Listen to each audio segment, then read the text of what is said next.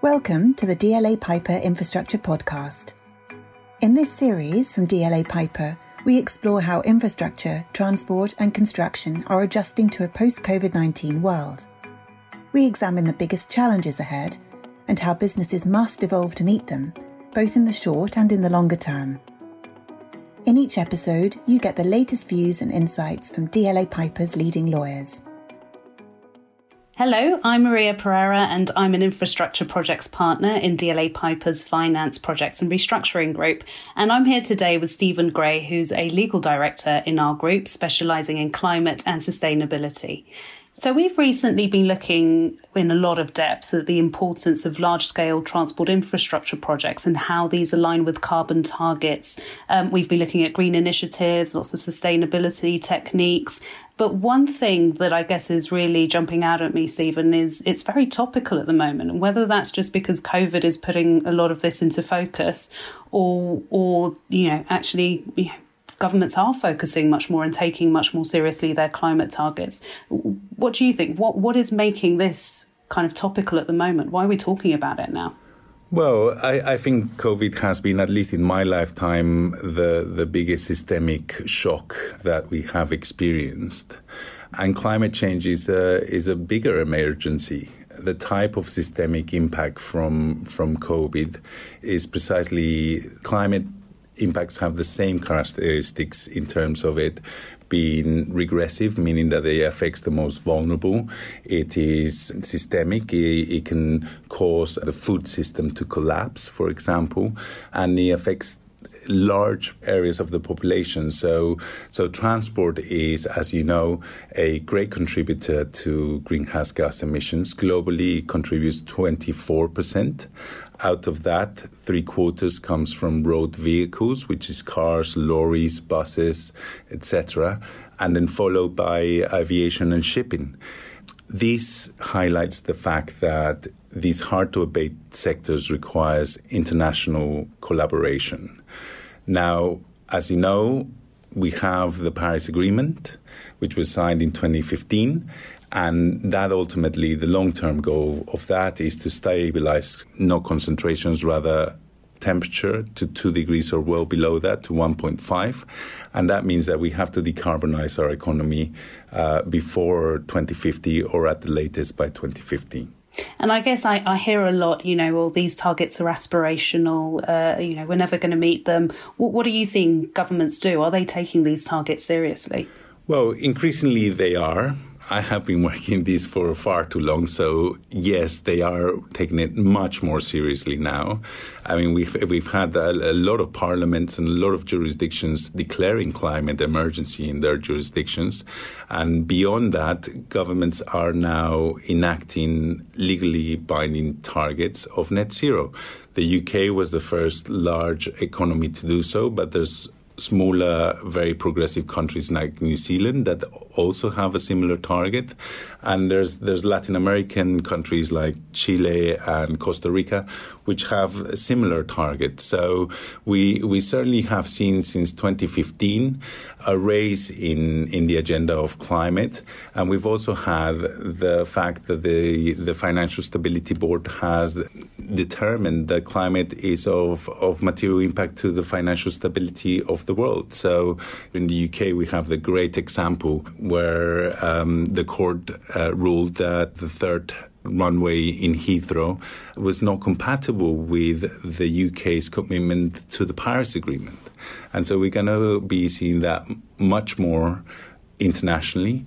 And, and in that same regard, the Equator Principles that you know, uh, we're in version four of the Equator Principles. They're coming into effect in October, and they uh, require, amongst other things, uh, climate uh, impact assessment, but the demonstration of sponsors uh, for their projects to be compatible with the national commitments. Yeah, we're, we're aware of that. So we advised um, the Department for Transport on the expansion of Heathrow Airport, so we're, we're, well known to this. Just in terms of the benefits that these initiatives, the government policies um, looking at climate change, they don't just extend to climate, do they? They go beyond that. Yes, and uh, look, we, I mean, in in high populated areas and urban centers, there is uh, a lot of impact from uh, you know combustion engines uh, in relation to air pollution. This affects a lot. There's a lot of health implications in regards to that. So moving away to cleaner, more efficient ways of transport has a real impact on on such factors and also represents a reduction of, of costs that the public has to bear.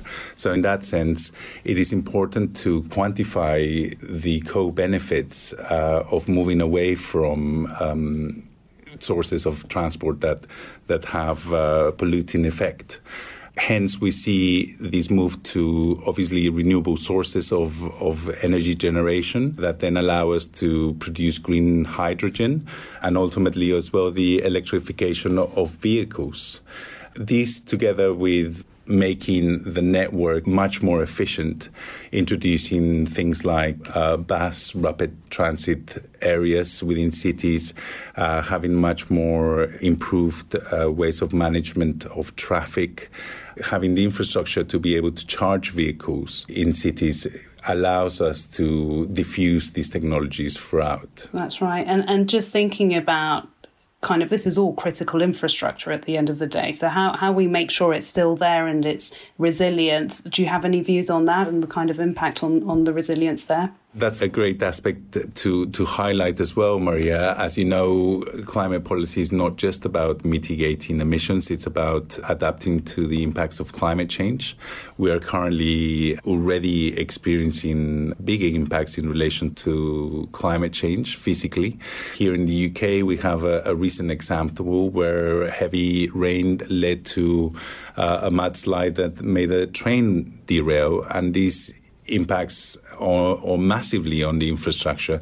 So infrastructure has to be proof for these much more uh, frequent and strength of, of storms and natural events.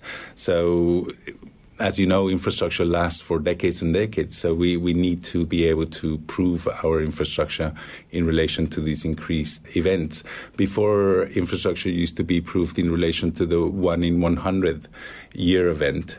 Now it's looking more like one in 10 or 15 year event. And from the resilience in terms of climate impact to the resilience when faced with a global pandemic as we are now with COVID, um, I, I, certainly from from my area of work, I think mass transit is always identified as a very sustainable form of transport and form of mobility. But just how resilient is it from what we've seen in terms of the impact of COVID on that transport system? Well, as you know, as soon as we entered lockdown, we were asked not to use mass transport, and it was only really allowed for key workers. So, in, in those circumstances, it's quite exposed. People are wary of, of using public transport due to potential risk of, of infection, and they are moving towards more individualized forms of transport. Which clearly doesn't do much good for, for climate impact, I guess, in terms of mobility. Well, Yes and no, in the sense that there are opportunities to use technology to help us facilitate mobility. There is a lot of uh, emphasis on individual forms of transport. I, I, think we shouldn't underestimate the electrification of the two wheeler, uh, having scooters and bikes on the road that are electric However, this implies that the distances traveled are shorter. But in the context of, of COVID, everything became localized. People were working or are working from home. You did your shopping very locally, and you could see the increase in demand for bicycles. And so, I guess when we think about kind of global mobility and transport, there probably is still a case for mass transit systems to continue. And there's a question there around how we do make it safer and more resilient against things like pandemics. I know there's a lot of conversations, even around the airline industry, around things like ensuring there are temperature checks and possibly things like COVID passports to allow safe passengers to travel safely through mass transit um, systems. That does all come at a cost, though, doesn't it? And, and what do you think? Is it worth that cost in light of the disruption that, that a move away from mass transit um, undertakes for those systems? Yes, absolutely, Maria. I think we cannot assume that we are just going to move locally on two wheels as much as that is a, a, sustainable approach. But that's just part of the, the policy contribution or policy toolbox. We do need to invest in making mass transit safe in the context of the pandemic. There has been a change in behavior from citizens, mainly because of this perception that mass transit is, is no longer safe in the context of the pandemic. But as, as you mentioned earlier, with Infratech and this investment, we can already start, you know, encouraging people to come back safely.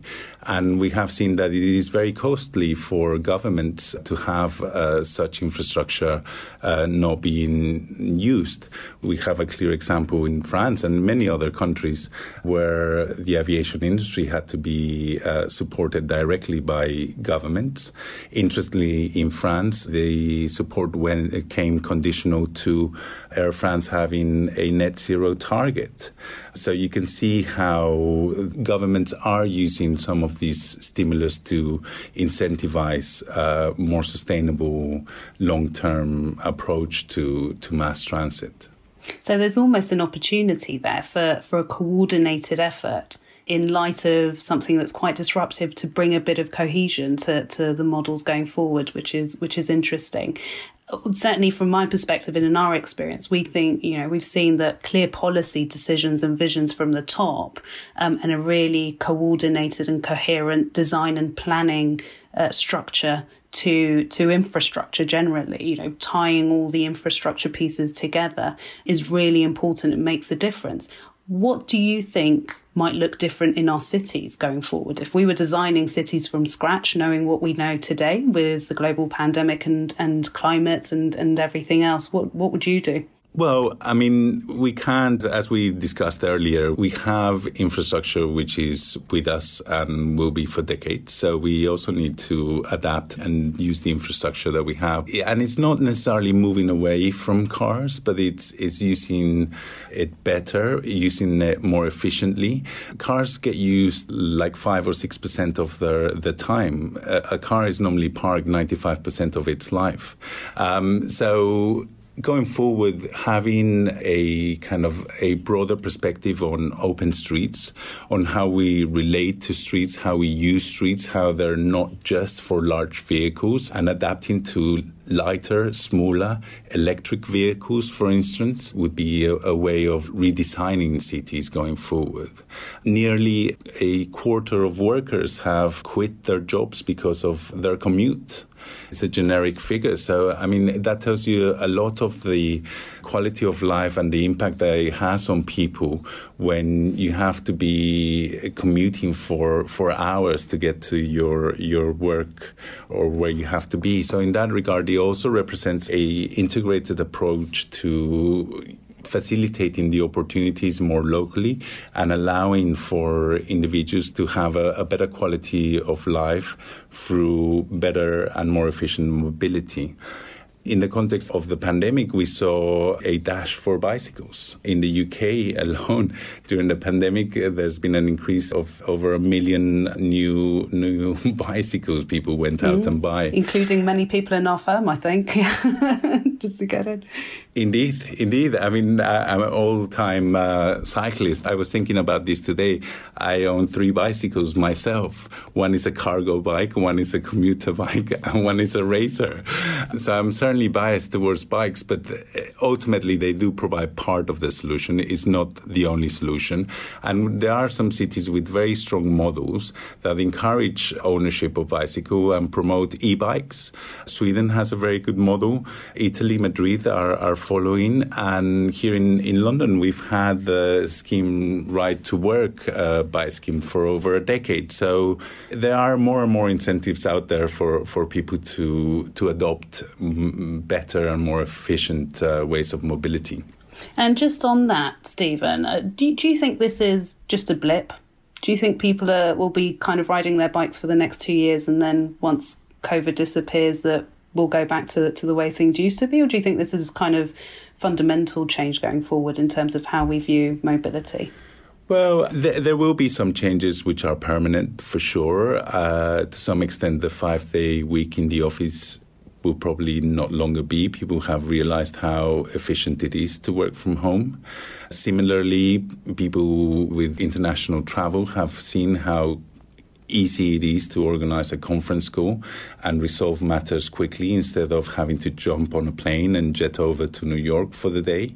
So there will be changes that are permanent for sure. I don't think we'll be everybody moving to bicycles all of a sudden. There is a, a, lot of comfort in traveling in other ways of transport. So the policy response has to integrate the various needs and the various modalities in an effective and efficient way. And in such, bring together also much more equality and impact to daily lives of people that experience the journey. Mm. Yeah, and the social impact too, I guess, is going to be very important. Which brings me on to, to the next question, I guess, which is when we're looking at the changing models and, and the way that the way we live and the way we commute and the way we travel and get our goods delivered is changing at a rapid pace we'll need to think about regulation uh, and how that impacts you know things like how you ensure safety for, for cyclists on the road and, and what kind of infrastructure do cyclists need on the road just to, to, to name an example. And that i think again from our experience takes both the public and the private sectors to work together to, to bring a coordinated approach what are you seeing in your realms? What are the, both the private sector and the public sector doing? Are they having those uh, engagements and talking to each other? Is that something that you're seeing a lot of? Well, there, there is certainly a lot of discussion taking place. We advise clients precisely on, on these themes. I mean, in the long term, it is certainly a combination of employer led policies, public sector, broader private sector, and investment in the right type of infrastructure to make transport much more sustainable. Great. And I think we'll end on that thought. Thank you so much, Steven. Thank you, Maria.